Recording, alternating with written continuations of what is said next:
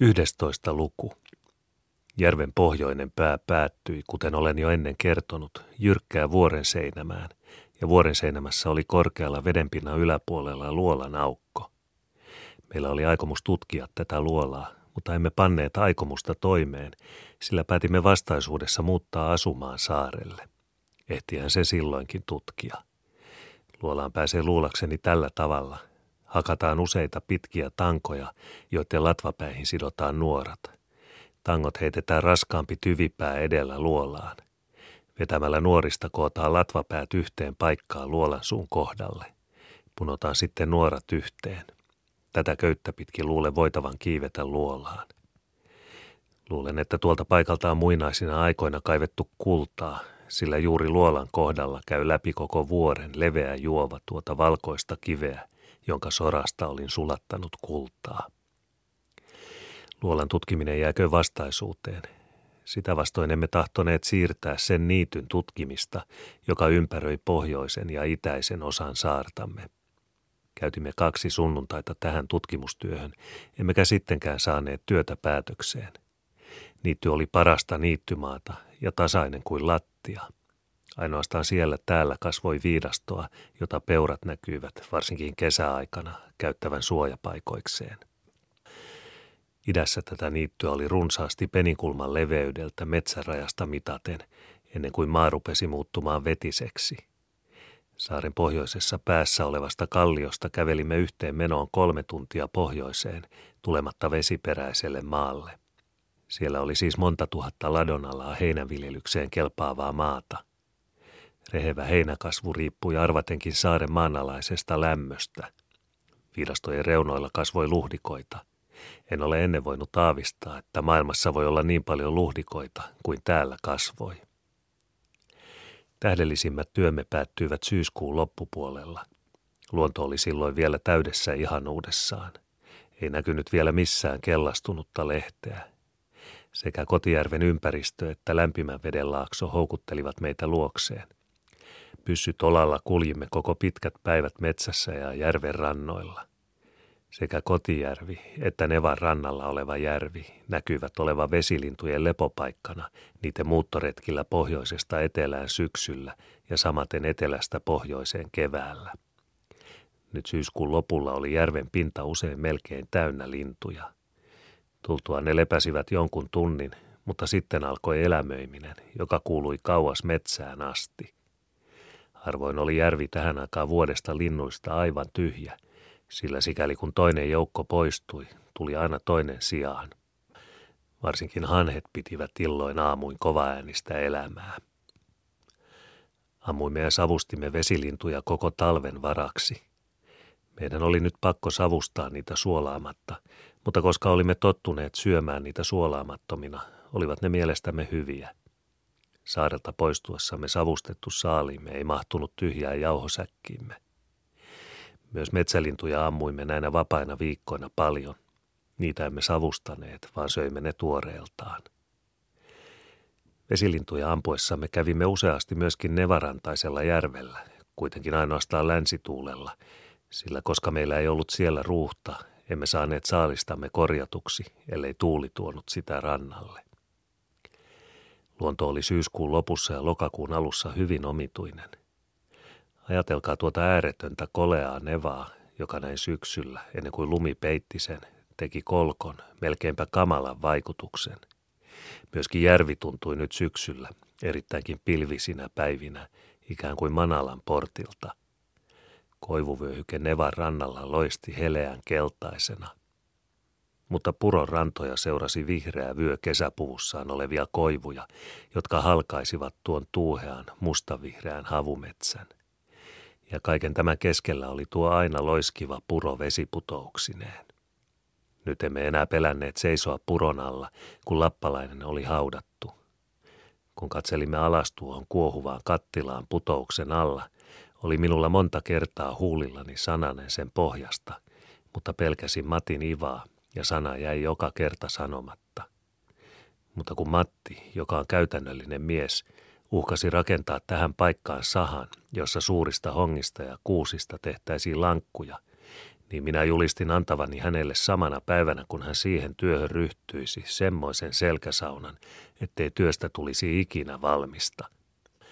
Lupasin kuitenkin samalla hankkia tästä samasta koskesta hänelle kipurahaa, jos selkää kovin kirvelisi muutamia kymmeniä tuhansia.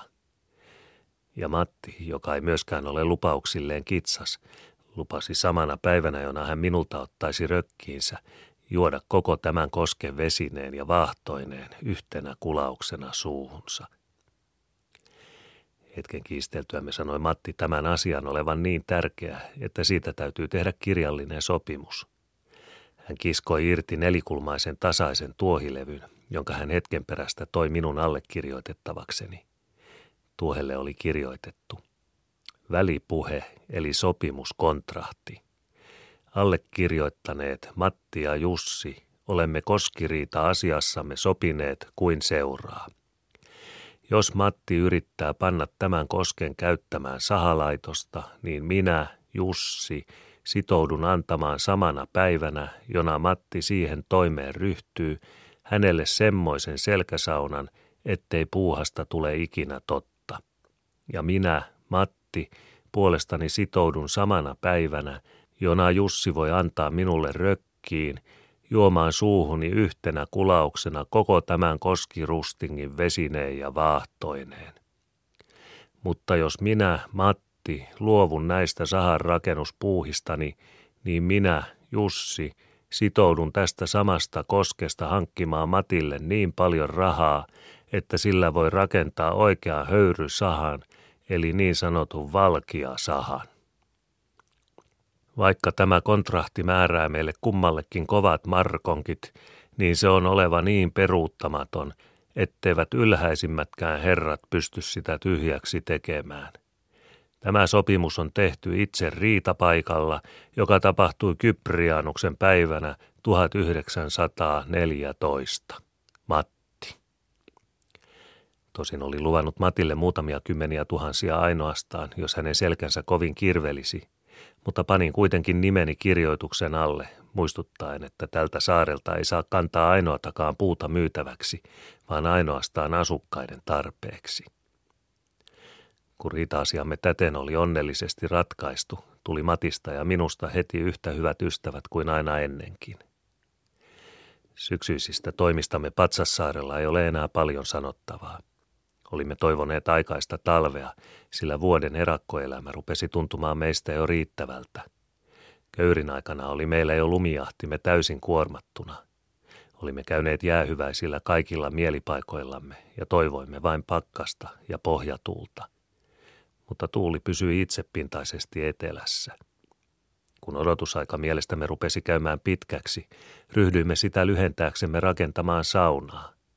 Sauna, aitta ja halkovaja paikat olimme jo keväällä katsoneet, mutta navetan ja tallin paikoista emme vielä olleet aivan selvillä. Sauna ehtikin jo valmistua käyttökuntoon. Tuohikatto siitä vain puuttuu. Oli mielestämme hauska taasen päästä saunaan, sillä saunakylpyjä emme olleet saaneet sen jälkeen, kun Pirtin kiuasuuni revittiin tiilitakan tieltä. Järvessä kylpeminen rupesi marraskuun lopulla käymään kylmäksi – Vesi oli lämmintä, mutta ilma liian kylmää. Vasta marraskuun loppupuolella rupesi pakastamaan.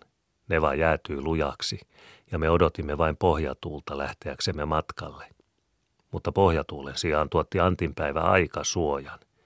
Paappa kyllä sanoi, Antti aisoilla ajaapi, Martti maata vahvistaapi, Simo siltoja tekeepi, Nikolaus nivoopi kiinni. Silta oli kuitenkin Nevalla jo niin luja, ettei muutaman päivän suoja pystynyt sitä heikentämään. Pakkanen uusiutui pian, mutta vasta Nikolauksen päivänä tuli tuo odotettu pohjatuuli. Olimme jo pitkälliseen odotukseen niin kyllästyneet, että heti kun jahti rupesi kulkemaan, lähdimme liikkeelle. Nostimme kolminkertaisen eläköön huudon jäähyväisiksi saarellemme ja minuutin perästä kiisimme jo asutuita seutuja kohti – Lunta oli juuri parahiksi. Aamupäivällä tuuli yhä kiihtyi niin, että jahtimme meni murhaavaa vauhtia. Päivällisaikaan kirkastui taivas ja rimpisuon usvapatsas loisti ruusunpunaisena kaukana takanamme. Tunsin jotain kosteata silmäpielessäni ja kun katselin Mattia, joka piti perää, huomasin hänen poskellaan kyyneleen. Kotiikävä oli äkisti saanut meistä voiton. Kotiikävä omaan saareen ja omaan pirttiin. Niin kovin kourin tämä kotiikävä minuun iski, että huudahdin Matille. Äänetäänkö takaisin? Ehdimmehän me myöhemminkin talvella lähteä kotikylään. Hullu teki niin kuin hupsu käski. Jo kymmenen sekuntia myöhemmin oli jahdin kokka käännetty luovaamiseen. Sumupatsas oli ihana. Ei ihme, että sen äkkinäinen ilmaantuminen lumosi meidät.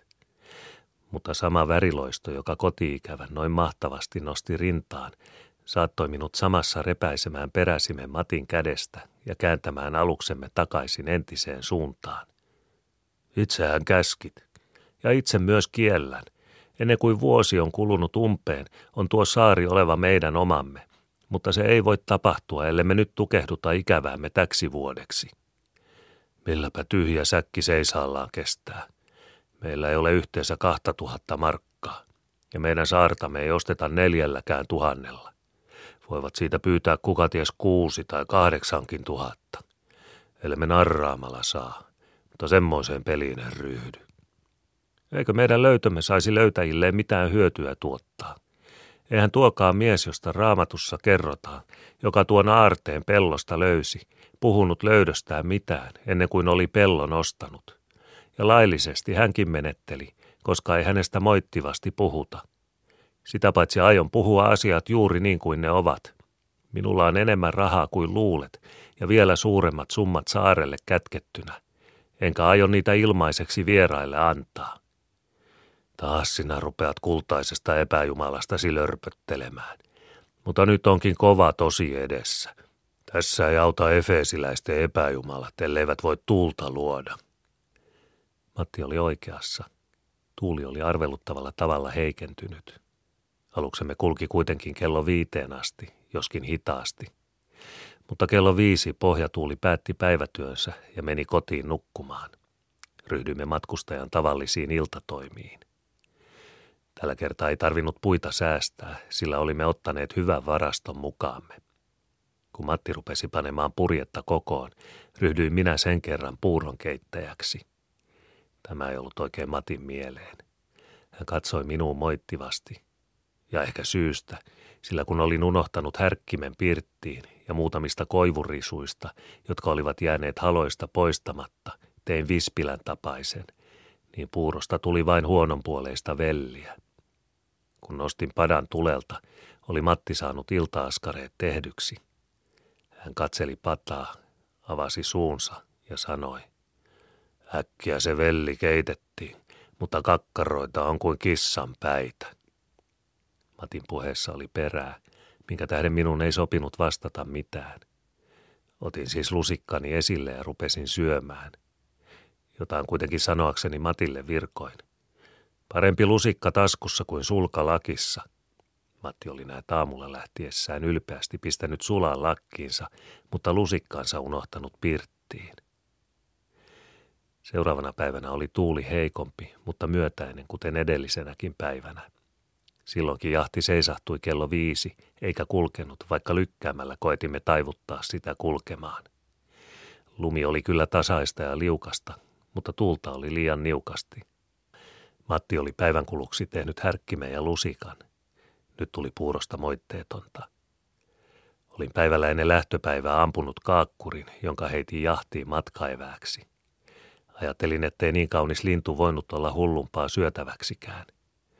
Puhdistin sen, kun ilta kävi pitkäksi. Kehotin Mattia laittamaan linnunpaistia toiseksi illalliseksi. Hän ei kuitenkaan siihen tehtävään suostunut, mutta kehotti minua ryhtymään itse asiaan. Keitin lintua puolitoista tuntia saamatta siitä kuitenkaan kypsää. Kaadoin veden pois ja laitoin lintuni uuteen veteen kiehumaan.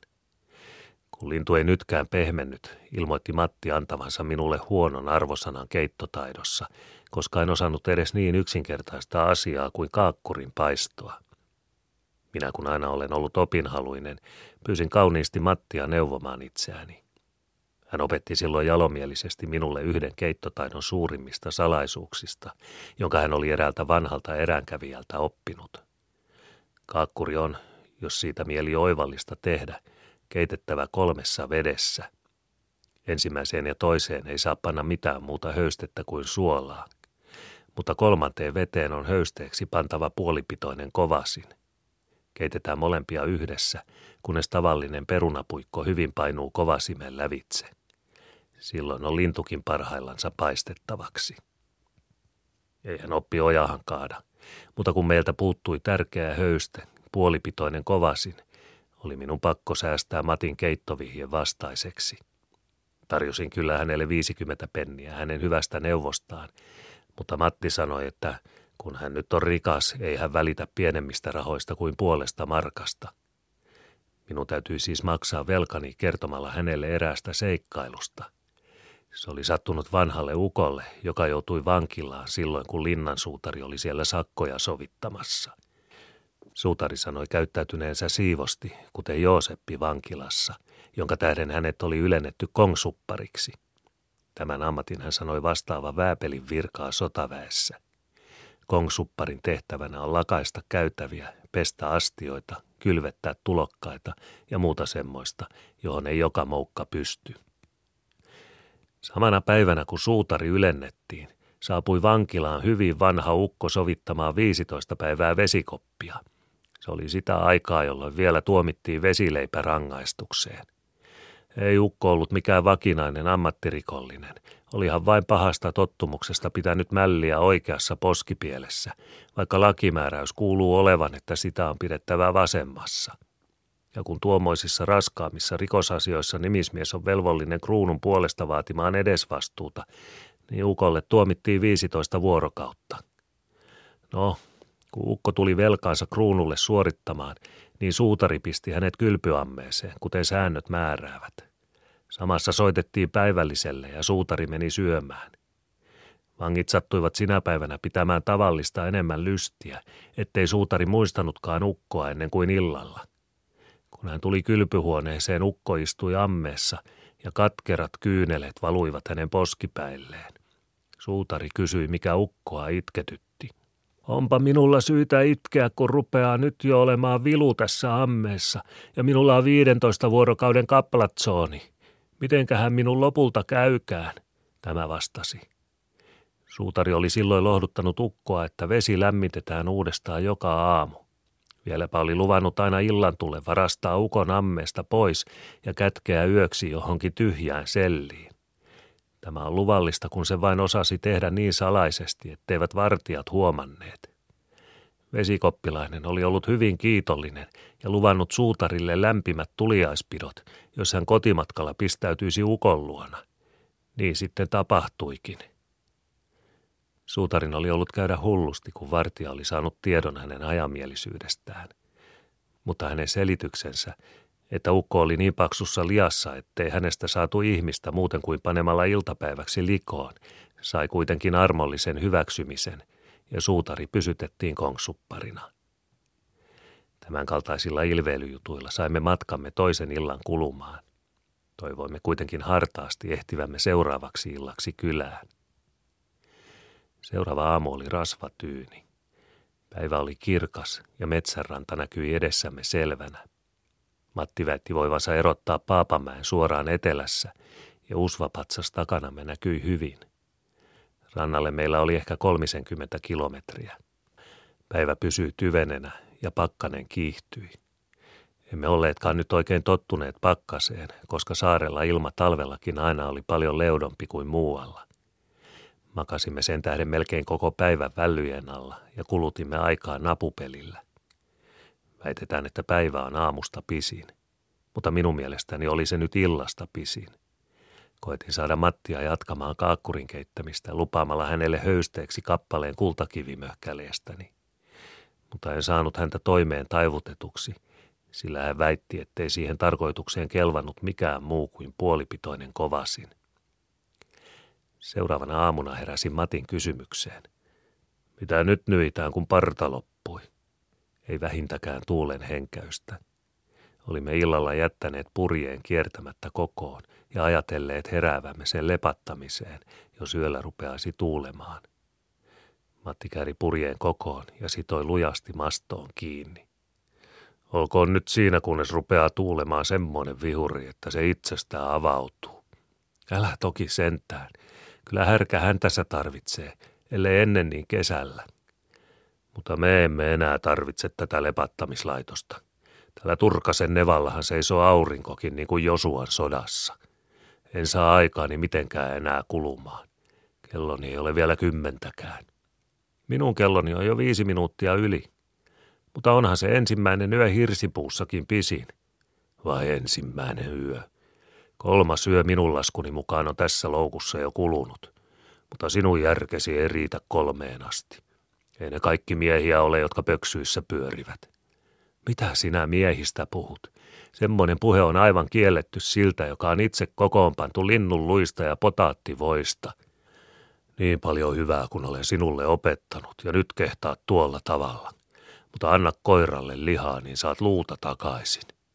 Uskallat nyt suutasi soittaa, kun olen jo ennen sinulle selittänyt, etten minä viitsi paljaspään kanssa tukkanuottaa vetää.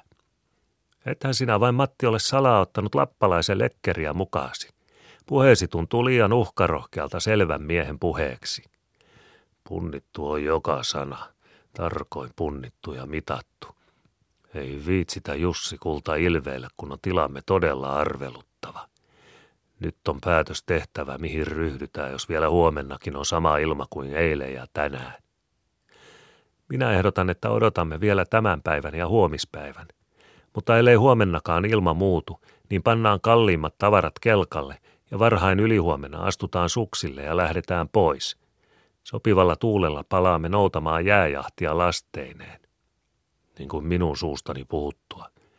Se vain, että olin ajatellut huomispäivän lähtöpäiväksi.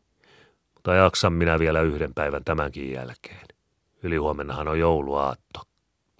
Sen tähden ehdotan, että vasta ylihuomenna otamme jalat allemme, ellemme muulla keinoin pääse perille. Paapan pöydältä maistuu lipeäkala ja ryynipuuro paremmalta kuin missään muualla. Suloisia sanoja puhut, Jussiseni. Ensin lipeäkalaa ja ohraryynipuuroa. Ja sitten viikon aikana kolme reikäleipää päivässä, ynnä muuta miehen ruokaa, oikein savolaisen tavalla. Tätä patsassaaren järvimannaa en pane ikinä enää suuhuni. Pussiin jätämme tänne suolle mätänemään ja savustetut linnut heitän pellolle maan höysteeksi. Mädäntyköt siihen. Hyi, kun tuo yksitoikkoinen ruoka rupeaa sydäntäni iljettämään. Syntisiä sanoja puhut, Matti. Ellemme olisi noita kasveja löytäneet, jota järvimannaksi herjaat, olisit ruvennut keripukkitautia sairastamaan. Merimiehet kertovat, että kun he joutuvat siihen tautiin, eivät he uskalla loppuun pureskeltua mälliään suusta sylkeä, hampaat kun seuraavat siinä tapauksessa mukana. Sinunkin hampaasi voisivat nyt koristella pirtin mäkirinteitä, ja vanhan ämmän näköisenä saisit palata ihmisten asunnoille. Älä puhu järviryyneistä pahaa. Mutta minäpä en pureksikkaan mälliä, enkä aiokkaan sillä vietävällä ikinä suutani tuhria. Hampaani ovat siis hyvässä turvassa. Enkä siihen keripukkitautiisi paljon usko. Olen vain yhden ainoan kerran elämässäni nähnyt keripukkia sairastettavan, ja sen takia eräs pitkän roikalle, joka minulle syyti rumempia sanoja kuin yhdenkään vaimosta syntyneen tarvitsee sietää. Hän sai tuommoisen äkkinäisen taudinkohtauksen, jota sinä keripukiksi nimität. Ei se oikea keripukkia ollut, mitä pukkausta liian ollutkaan. Mutta oli miten oli, kyllä minä ryynipussin ja savustetut linnut korjaan. Ylihuomenna siis joka tapauksessa lähdetään täältä pois. Hyvä on, että tämä asia nyt on päätetty. Aikakin rupeaa rattoisammin kulumaan. Oikein olen iloinen. Siinä tapauksessa on tällä haavaa maailmassa neljäkin iloista. Ketkä ne kolme ilokumppania? Kissanpoika, vohlanpoika ja keski-ikäinen leski. Ne ovat aina iloisia. En minä keski-ikäisestä leskestä ilokumppaniksi huoli. Olkoon sitten kissanpoika, vohlanpoika ja meidän Matti, niin pysyvät kumminkin kolmena. Seuraava päivä ei tuonut mitään ilmanmuutosta. Siksi kuormasimme kelkan lähteäksemme hiihtämällä varhain aattopäivän aamulla matkaan. Kello viisi seuraavana aamuna teimme päätöksestä totta ja hiihdimme kompassin mukaan tarkoin siihen suuntaan, missä Matti luuli nähneensä Paapanmäen. Puolen tunnin verran hiihdettyämme emme voineet erottaa kompassin viivoja. Taivas oli mennyt pilveen. Samassa tunsin tuulahduksen niskassani. Rupesi tuulemaan. Samalla hetkellä käännyimme takaisin hiihdettyä latua ja osasimmekin, suurella vaivalla tosin, jahdilua. Ajolumi täytti nopeasti suksenjäljet. Kelkka nostettiin jälleen jahdille ja purjen mastoon. Aluksi meidän täytyi tallustella vieressä ja lykätä sauvoilla, mutta hetken perästä tuuli voimistui ja aluksemme rupesi menemään. Kompassia ei voinut käyttää muuta kuin pari kertaa tulitikun valossa, joten ohjasimme jahtia arviolta tuulen mukaan. Vasta kymmenen aikana rupesimme erottamaan kompassin viivoja ja huomasimme pitäneemme liian paljon oikealle. Virhe korjattiin pitämällä enemmän vasemmalle. Tunnin kuluttua tuuli kiihtyi aimo lailla ja pian sen jälkeen rupesimme erottamaan Paapanmäen noin parin peninkulman päästä edessämme. Oikeassa ollaan, koska hoviretti näkyy, huusi Matti riemastuneena. Minunkin täytyy ilosta nousta seisomaan aluksessa, joka silmänräpäyksessä teki täyskäännöksen vasempaan ja lennätti minut aika viekkiä kinokseen. En loukkaantunut. Sain peräsimen uudestaan käteeni ja kohta jahti kulki vinhasti, mutta vakavan käden ohjaamana päämaaliansa kohti. Kuta enemmän rantaa lähestyimme, sitä selvemmin näkyivät maiseman yksityiskohdat, ja kello 12 aikaan erotimme selvästi Paapan ryhdikkää vartalon Paapanmäen ylimmällä laella. Samassa antoi tuuli meille hyvän satamakyydin, ja viisi minuuttia myöhemmin seisahtui lumijahti saman kannon viereen, josta lähes 14 kuukautta varhemmin olimme lähteneet liikkeelle. Löytöretkemme oli päättynyt onnellisesti.